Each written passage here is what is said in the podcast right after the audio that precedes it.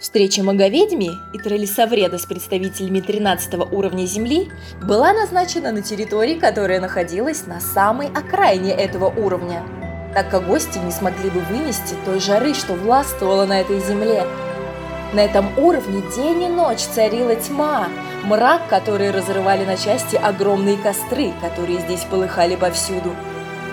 Пламя огня огромными языками взмывало вверх, озаряя все вокруг своим багряным светом. От этого бесконечно полыхающего пламени очень сильно нагревался воздух, поэтому было нестерпимо жарко даже здесь, на самой окраине. Обливаясь потом и изнемогая от жары, Крылисовред обратился к маговедьме. «Уважаемая, умоляю вас, давайте переговоры проведем очень быстро. Я здесь долго не выдержу». Сама же маговедьме тоже была не рада такой жаре, поэтому уверила своего друга, что быстро решив все вопросы, они тут же покинут этот уровень. Держась поодаль от маговедьми и тролли Савреда, Тролличел наблюдал за тем, что встречают и приветствуют их, как дорогих гостей. А гостей десятого уровня здесь, по всей видимости, ждали. На поляне горел огромный костер, на котором в большом котле что-то готовили. Это что-то зловеще булькало и клокотало – Шесть бесочертодрогов огромными поварешками помешивали это варево. Бесочертодроги – это существа, которые населяют 13 уровень Земли. Они среднего роста, очень тощие, ходят на длинных тонких задних ногах с копытцами. Головы их похожи на головы баранов, даже рога, как у баранов, закручены в круглые баранки – из огромных треугольной формы ушей торчат длинные густые волосы. Нос свинячий в форме пятачка. Хвост же, как у быка, длинный и тонкий, с бахромой на кончике. Руководил этими существами Мефилюциф, который в свою очередь находился в подчинении у огненного джина, повелителя огня. Мефилюциф и принимал гостей.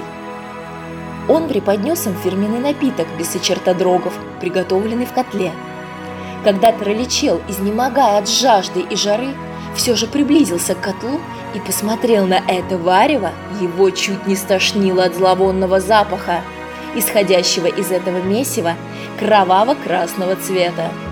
Маговедьме и Троллисовред фирменный напиток пили с большим удовольствием. «Спасибо за угощение, а теперь перейдем к делу», — сказала Маговедьме. А то у вас тут какая-то нестерпимая жара, прямо пекло какое-то. Пекло? Захлебываясь от смеха, громко загоготал Мефилюциф. Какое же это пекло? Это так, прохлада. Вы даже не знаете, что такое нестерпимая жара. А пекло тем более. Вот если вас пригласить к нам в нашу постоянную обитель, что бы вы тогда сказали? Нет уж, благодарствуем. Нам и здесь уже не в моготу, сказала маговедьме. Итак, к делу. Наш договор в силе. Вы поможете нам одержать победу над троллями и гномами, когда мы договаривались ранее? Время пришло. Скоро на седьмом уровне будет война между духами Земли. Тех, кто останется в живых, мы с вашей помощью должны поработить и заставить служить мне.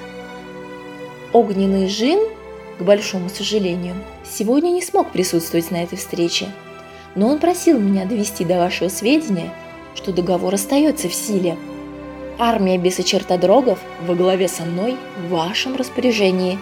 Мы готовы приступить к действиям по первому вашему зову. Поможем. В этом не может быть никаких сомнений.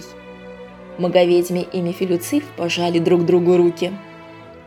«Благодарю за доверие и жду помощи. До скорой встречи», — сказала Маговедьмя с улыбкой, довольная результатом этой встречи.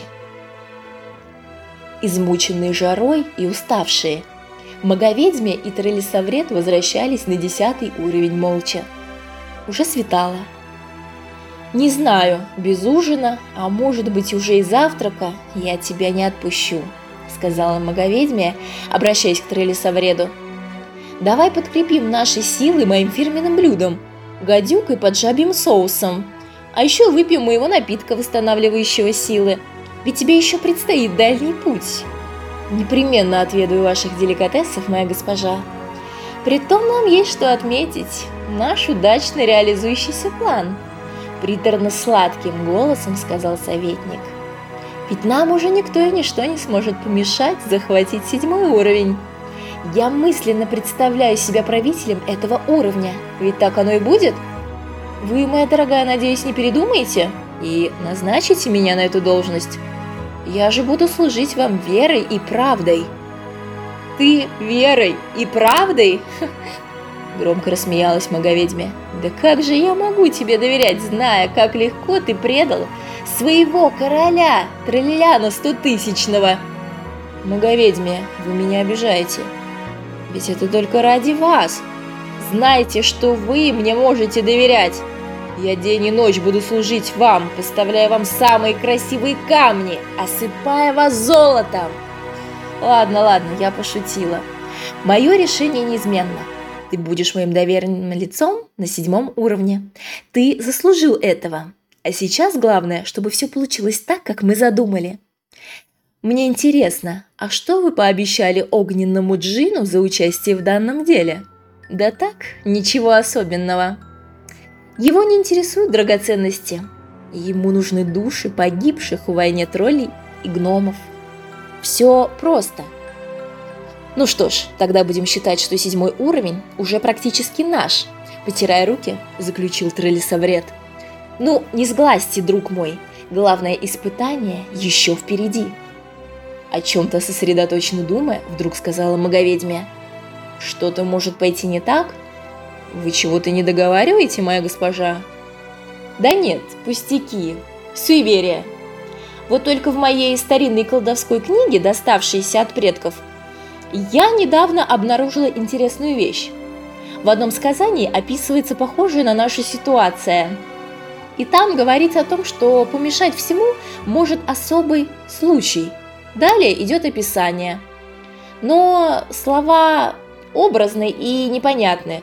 Даже я не смогла разобрать их сути. Я отметила этот лист закладкой. Так, где же он? А, вот. Прочтите это.